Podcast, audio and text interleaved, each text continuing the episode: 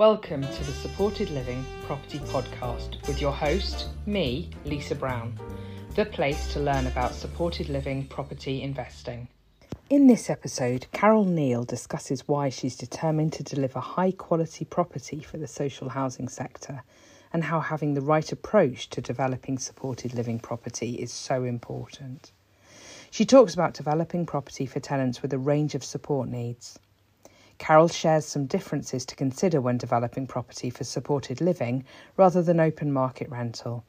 She discusses the importance of location and having alternate exits when selecting a property for supported living.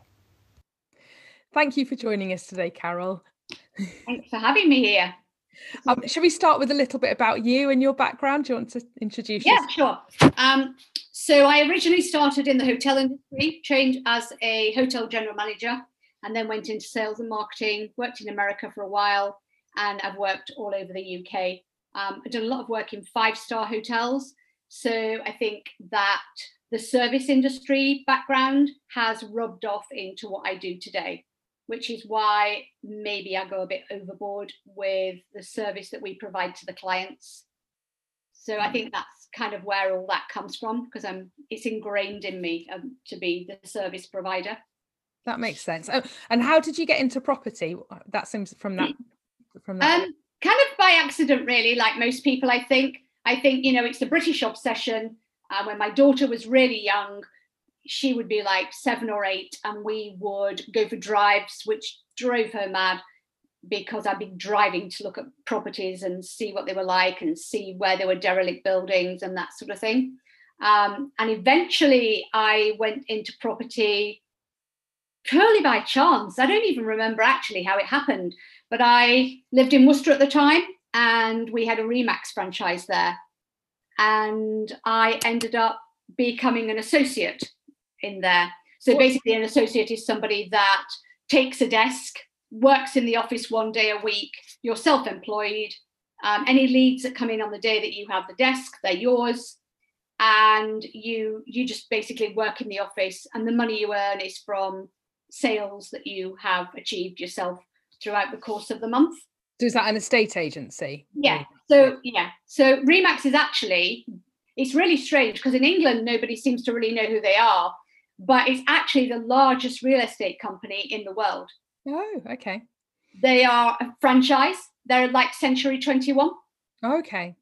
So in Ireland, um, they're really well known. I think they're pretty well known in Scotland.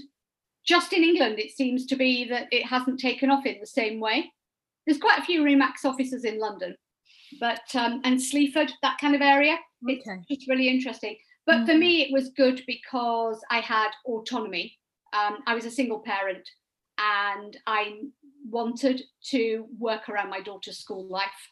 I didn't want the constraints of um, being controlled in yeah. terms of my time. And so you could dictate your diary a bit more. Yeah, yeah, yeah, yeah. So that that worked really, really well for me. And I was really lucky. There was a girl in there who was great at listing, um, and I was good at the selling. And we teamed up, and you know that really worked for us. Brilliant. Um, and through that, I then met, it's bizarre how things happen, is it? Um, I met a guy in Nottingham who introduced me to other people. And, you know, I ended up meeting the owner of Alexon, who introduced me to his son, who was a hedge fund manager, who introduced me to all his friends who were hedge fund managers.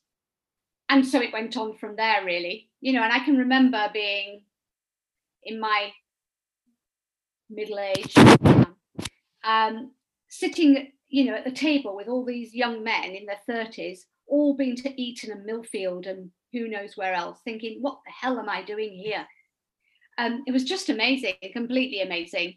But I, I tended to do more off-market deals in those days, more land, shopping centres. I was more of a trader, a broker.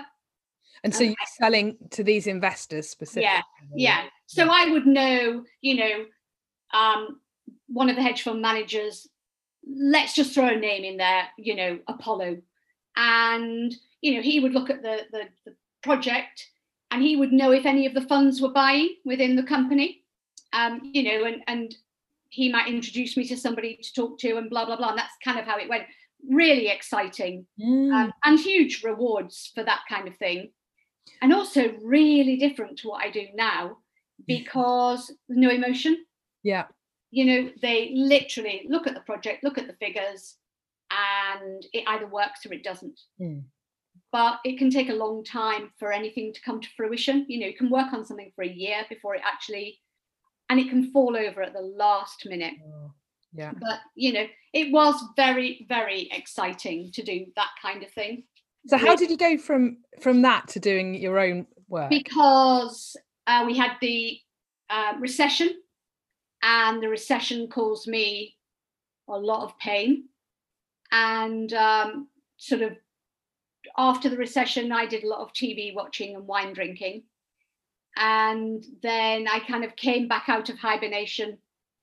And when i came back out of hibernation the people that i had worked with previously most of them had moved on. Some had gone to prison some were dead. It was just that kind of situation. And unless you're mixing with those people weekly you lose that continuity because you're not relevant really anymore. You know and it would be great to say they all liked you and they were your friends and blah blah blah but it's business. Yeah. so and they, they'd left their jobs a lot of them. You know they'd gone off into uh, commodities or wind farming or something else. So i kind of started again and i started again basically from where i've been before which is really being an estate agent. Mm. And but obviously just for myself and i just started talking to clients that i used to have before looking for deals and it sort of evolved back from there really but in a, on a much much smaller scale you know so that you were earning small amounts of money a bit more like Poundstretcher than harvey nichols That's a good analogy. Yeah. and, and then how did you discover supported living? How did that come about?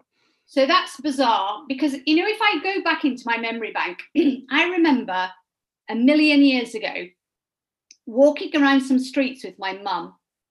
And at the time, I was doing some multi level marketing thing because my, my life's a bit like the stock market. And I remember seeing this child with the most disgusting nappy on.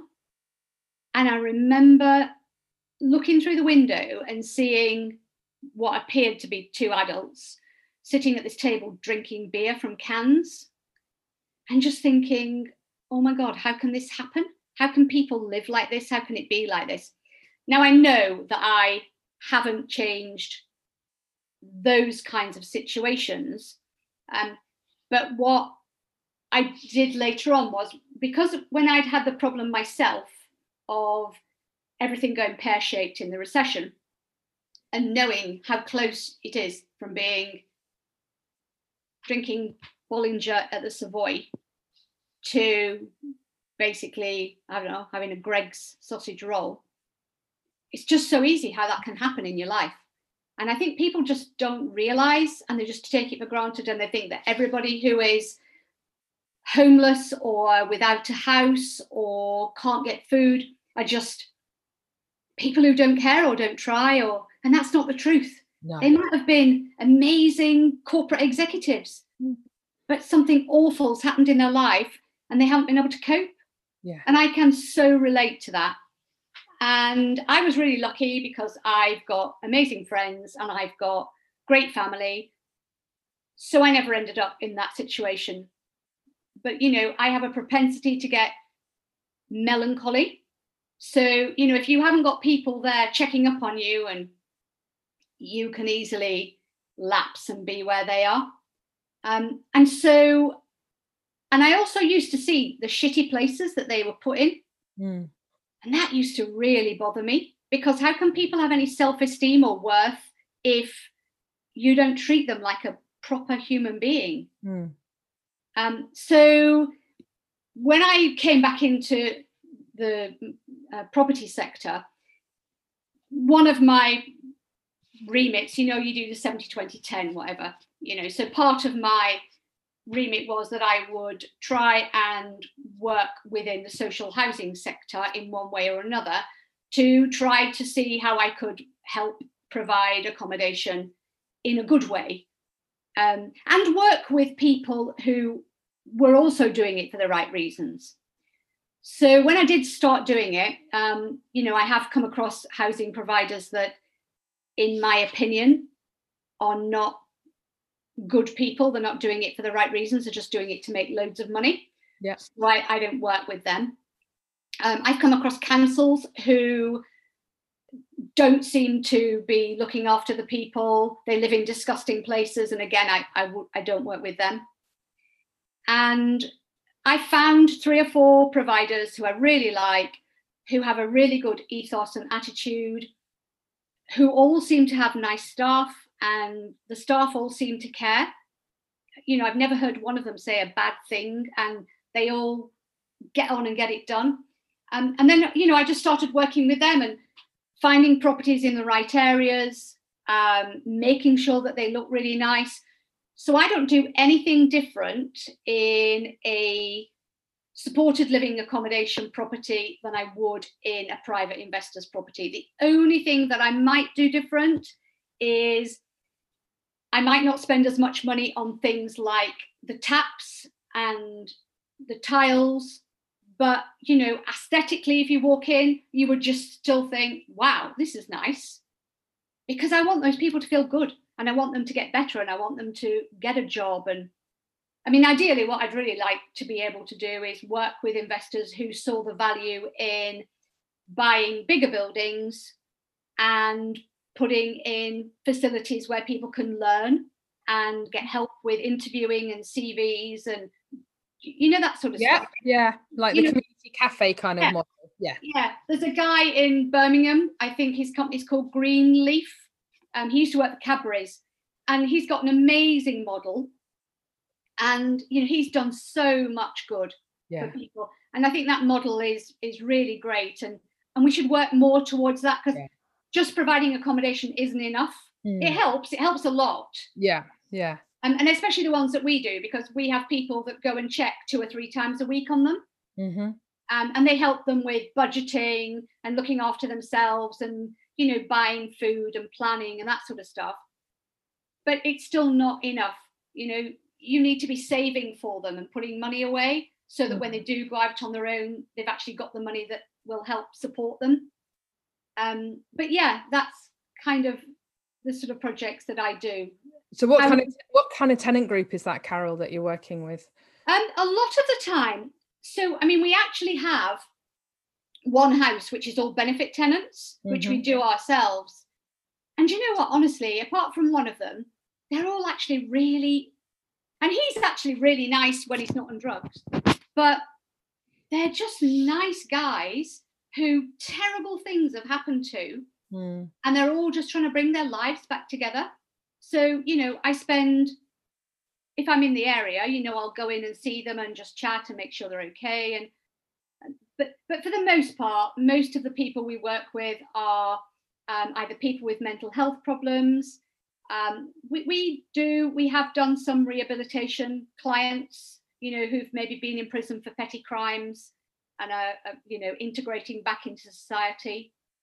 But we we cover quite a lot. I mean, the only things we don't do are very serious crime. You know, Mhm. we we we we won't we don't want to work with that tenant group because it's quite difficult. If you have a property in the middle of nowhere, then you can work with those kind of people because obviously everybody deserves a second chance. But it's quite hard if you're putting those people next to elderly neighbours and people with young children because people judge, don't they? They can't help it, they just do. So it makes it quite hard. Mm. Yeah. And so, with the supported living properties that you've done, give us an example of something that you've done recently. What kind of property? Um, so the one that we've just finished um, is a pub that we converted. Um, we that's in Oldham, not Mhm. too far from where I, I live, and we've converted that into eleven units. And they rate this, there is there is a small one at 13 square meters, but most of them are 20 to 26 square meters. oh, so quite small still. Yeah. Um, yeah, because it's Yeah. actually an HMO. Right. Okay. So we've got five rooms on the bottom and five on the top. oh, okay. Um, and then we've got two kitchens and two living rooms. Right. Um, yeah, and all their rooms are big enough, plenty big enough for mm. sofas and yeah. you know everything else. They've all got kitchenettes in. We mm. always do that so that they can be self-contained. And the other thing is, you know, I think that we should take of people's um, allergy requirements and also their religious beliefs. You know, because if you've got certain beliefs, you don't want your things and your food mixed with other people's. In a shared kitchen situation yeah. yeah. Yeah. Yeah. So so we have the kitchen and it has everything in it but in everybody's room i put a kitchen um, a sink a cupboard um they've all we do electric in all our properties we don't do any gas. Mm-hmm. and we've got fridges and freezers so they can all be completely self-contained. That's a really important point isn't it that people don't think about with shared housing i think yeah um yeah. And and i want them to i don't want them to be stressed. Mm you know and it's just so you know if, if they've got no money and they put their stuff in the kitchen and somebody comes home and they've drunk too much or they've been taking drugs or whatever mm. you know hmm. they'll just help themselves won't they? They won't care. No. And that then causes the other person to have unnecessary aggravation. Mm. and that's not what we want. We, we want them to get better and well and move on. So yeah so yeah you that, that's the last one that we've done. It's got a massive car park. It's completely self-contained big double gates away from it. There's nothing else there. You know there are no residents close by. You've got a park yeah. opposite um, and there's one person who lives next door and then you've got a church and that's it. There's nothing else there at all. So that's perfect. A lot of the stuff that we do are either um, offices that we change into flats um, but we do actually do quite a lot of shared houses. Okay. Yeah, we do quite a lot of shared houses. Mm. So, what sort of size shared houses, Carole? Is there a sort of regular HMOs? You know, mm. with rooms that are like twelve square meters, and they've got shared kitchens because those houses are for people to learn to live with other people. Right. Okay. You know, to learn to share, to learn to get on, to learn mm. to integrate.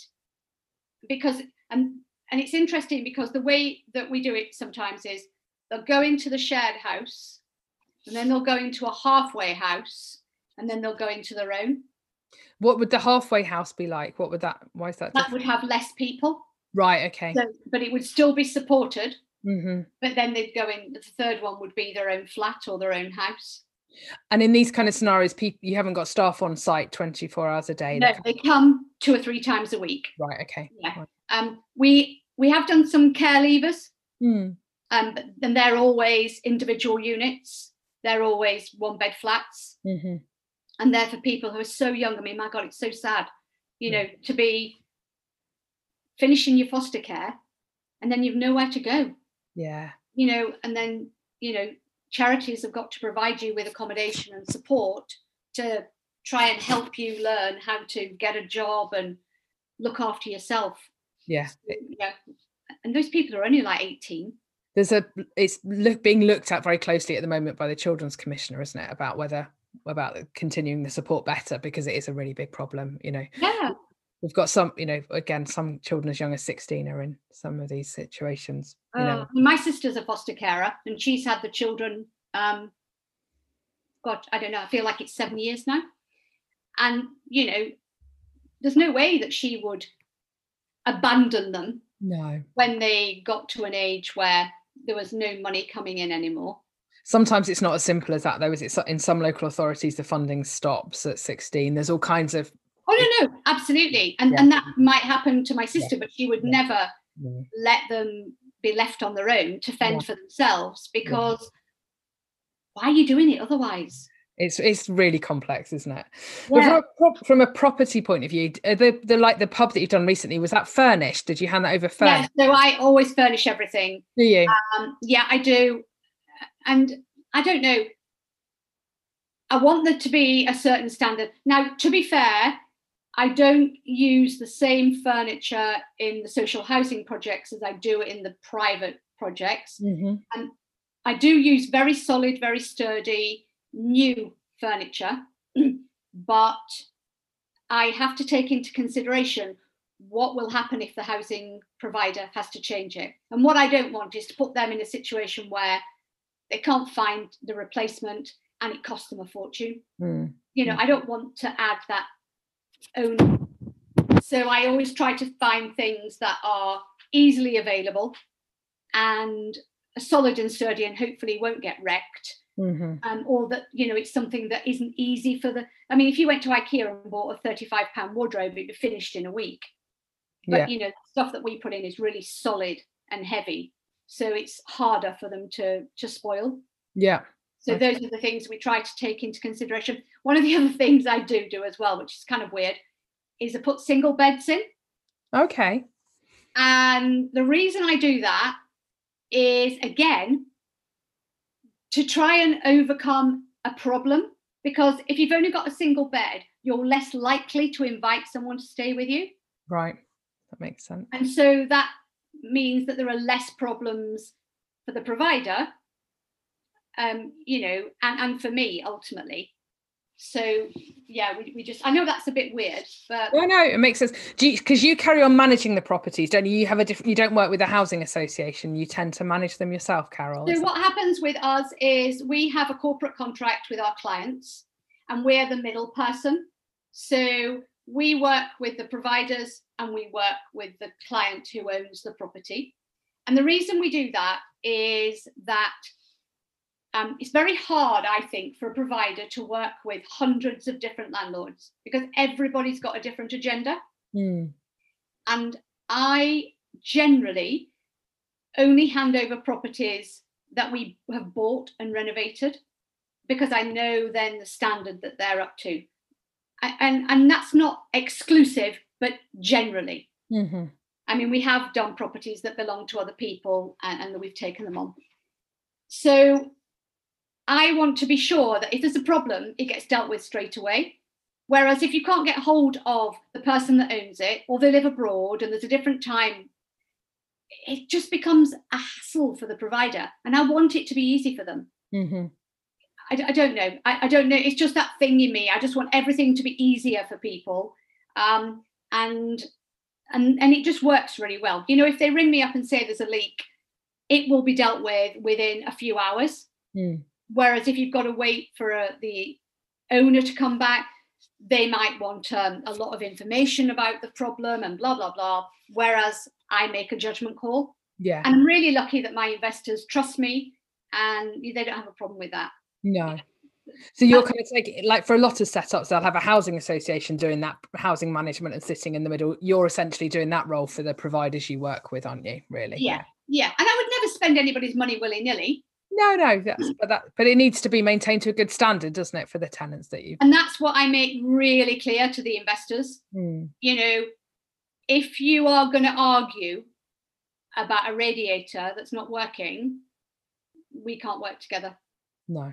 because, you know, we have to maintain the standard and we can't be arguing about stuff like this. Obviously, I would always get quotes if it was something that was more than £100, let's Mm. say, Mm. and, and so on and so forth. But we have to be responsive because, you know, you can't have people living in a place with no heating. No. Uh, you know, an example I went to a place the other day that were buying four flats. Turns out that there's a housing association have the one of the flats and they sublease it to the co- to the council. Oh my god. As soon as we complete, they're getting terminated Really.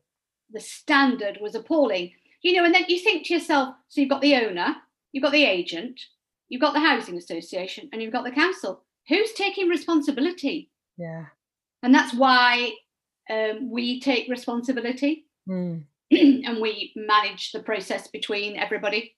It's about doing your due diligence on the people you work with, I guess, isn't it? And understanding, you know, who's going to take that responsibility and who's going to maintain your property for you. That's that's really key, isn't it? Absolutely, yeah, totally agree. Yeah, and I don't. I just think a lot of people they have an, an attitude of um, right, that's it. You know, somebody's in there for three years. I don't need to do anything, and you do.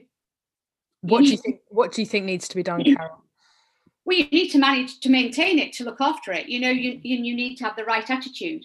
You need to understand that these are your clients. these are the people that are paying your wages these are the people that are making you money so you have to have respect for them just because they're homeless you still have to have the same respect because you're still getting the same money for them mm. Mm, absolutely. I think it's trickier with some tenant groups where you can't, as a landlord, you can't go in because of because of the vulnerabilities, because of that. So there is an element of having to do your due diligence on who's doing the housing management for you, that they're going to do that well, you know. Yeah. So that's what we do. Um, so that's why, you know, so I've got 20 properties under contract, but I can go into any of them at any time because there's only me yeah. Whereas if there were 20 different landlords, that creates a problem in itself. Yeah. So if I ring up and say, Do you mind if I just come and have a look said this week? They'll be like, Yeah, of course, no problem. So I can always go and check up on the properties, send pictures back or a video, and you know, it makes the investor feel better that knowing that their properties are being looked after. Okay. Yeah. And if there is a problem, then you know, I just deal with the provider and generally they they deal with it straight away. Mm. you know they're really good. So i'm lucky. I'm, I'm lucky but, in that but i think you've also made the choice of who you work with carol haven't you? So that you know you've done your due diligence. You know the providers you're happy to work with who are going to be more responsive and and manage things you know and yeah that. and people who care you know? They're not just doing it to have a nice house mm. abroad and drive a range rover Absolutely. And and what tips would you give property investors who are looking at supported living?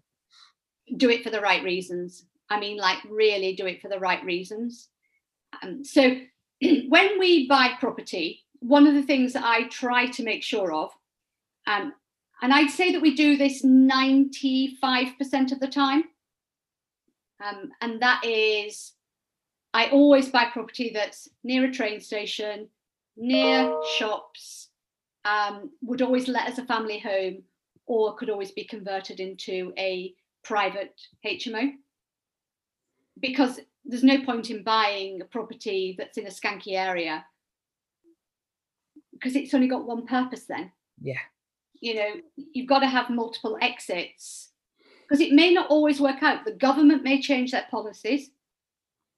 New legislation might come in play. and, you know, what you thought was a safe contract no longer is.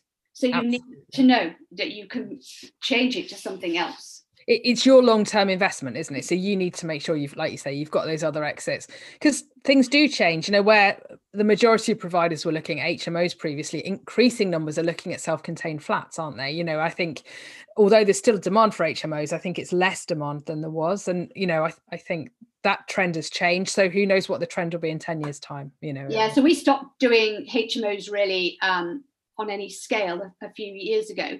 And we went for more of a hybrid. So, mm. you know, we would buy an office, for example, change that into five units, and they would all have, they're like their own flats. and they but they'd have inclusive bills, but they'd pay their own council tax and broadband. Right. So it's kind of a bit of a hybrid model so that we can use them for anything and everything. Mm. And when because when you've got an HMO, that's what you've got. Yeah nothing else. Mm. You can't use it for anything else because you can't put serviced accommodation in there if you've got an empty room because you've got mm. other people in there. Mm. So you know it it doesn't for me it doesn't work as well. No. Uh, and I think I've become more paranoid about looking after other people's money, especially working with investors like I do, which are abroad, yeah. who don't see you, they don't see the property, everything is on trust. Yeah. You know, so I'm more conscious of what's going to happen because I, I don't, you know, I just I want I don't want them having because I see so many investors that have put their trust in people and they've really been ripped off. Mm-hmm. You know, the property's not been finished properly or it's not been looked after. And it's just such a shame because everybody's not rich. They might have saved up all their life. It might have been, you know, a relative who's died that have given them the money. Mm. So I don't think we should assume that just because people are investing in property that they're loaded. No. And even if they are, you still need to they're trusting you with their money. It's yeah, of course, absolutely. Absolutely. But I would definitely say don't do supported accommodation because you think it's the new avocado on toast. I, I I think you should actually genuinely care um, about the people and try and, and help in other ways on the periphery, you know, like help with local charities, um, help by just walking around the town centre with the charities, giving out food and coffee and, you know, going to local food bank and helping. Just do something else as well.